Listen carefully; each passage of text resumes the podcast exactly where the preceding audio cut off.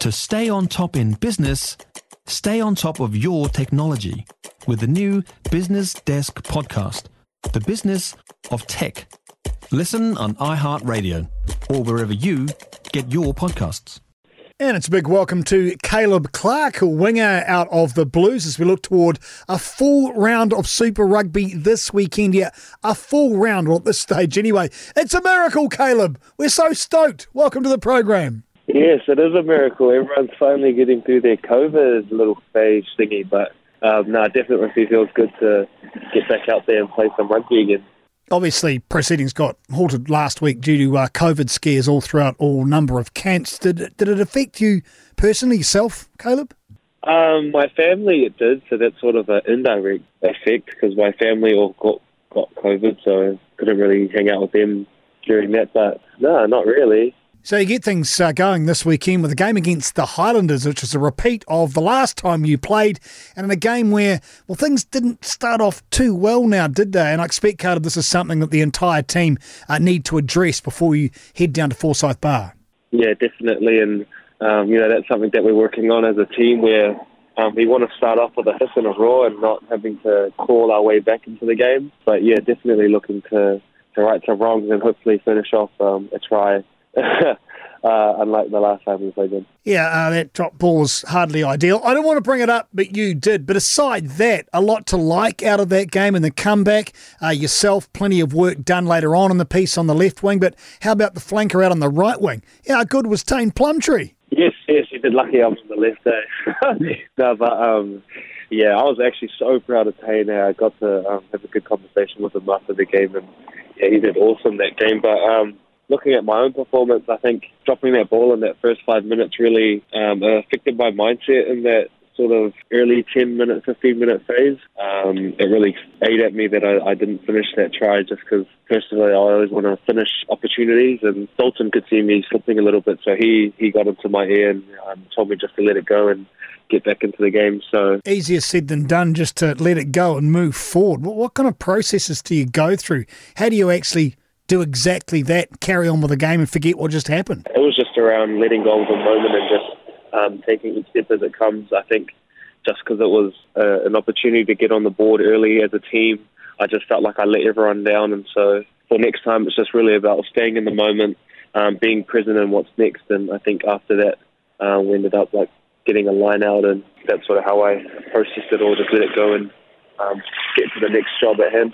How's the carcass at the end of the game? More importantly, your lungs, Caleb. A full 80 minutes for you, then they added a 10 minute extra on just for fun. You must have been wrecked, mate. Yeah, actually, um, I was like, surprisingly, because I, I um, never really cramped during the game. My, my calves were cramping in like the 50th minute, which was really weird. And I was like, hey, hold on. And then managed to get to 80 and I was happy. And then in that last sort of 10 minutes, I was like cramping every like second or third run. So like when I was I was cracking up watching myself run that uh, when I got the the intercept, I was watching myself again on the replay, like just laughing at my running form because it's not my normal.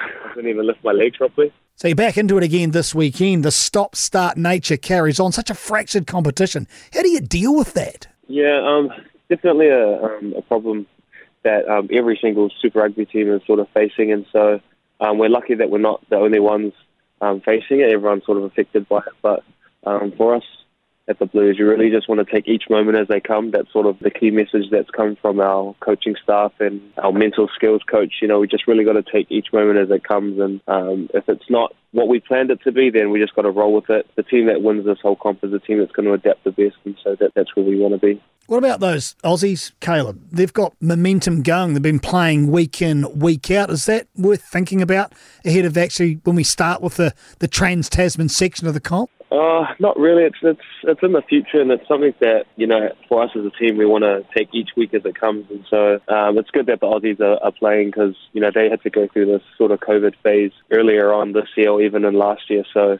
um, it's all good for us because we know once we're over there, we can just play instead of having to worry about postponed games or anything like that. So, no, it should be good. It should be good, and we're looking forward to, to playing new teams as well. So the Highlanders are front and centre, obviously, and no one would have really dreamt, I expect anyway, that they'd go 0 and 4 for the start of the competition. What are your thoughts around that stumbling old start? What's going wrong there, do you reckon?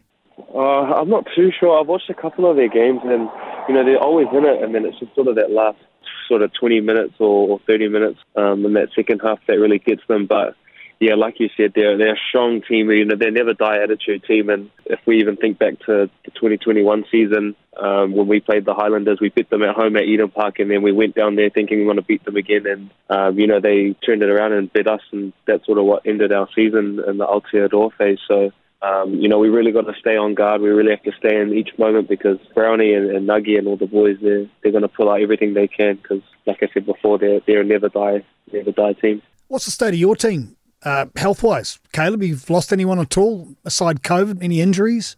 Um, we sort of went through our COVID phase last week, so um, everyone's sort of coming back in. It was a, a really light Monday because everyone was just finishing their seven day turnaround, and so yeah, now there's a big bunch of the, the boys back in the group, which is real good. So today was a real good training run. It was good to have everyone in again, and um, yeah, it would be like maybe a couple of boys just out with COVID, but no, should all be back by um, either the middle of the week or early next week.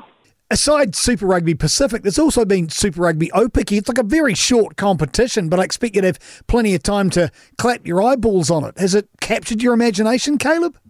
Yeah, definitely, and it's awesome getting to see the women game grow in New Zealand. I, I really thought that um, the Aupiki competition would have happened a lot earlier than it did, like in the earlier years, but no, it's just awesome getting to see um, our girls get out there and, and play some rugby. It's a bit of a frustrating, uh, frustrating game. I, I thought it was um, some um, some dodgy calls in there, but you know that's rugby. We just got to roll with it. And so um, I know the girls will get back into it. It was a pretty short season for them, only a couple of games, but you know we're just super proud of the girls and I'm really happy to have them a part of the Blues, the Blues family. So now we're looking forward to the competition, uh, for their competition to go.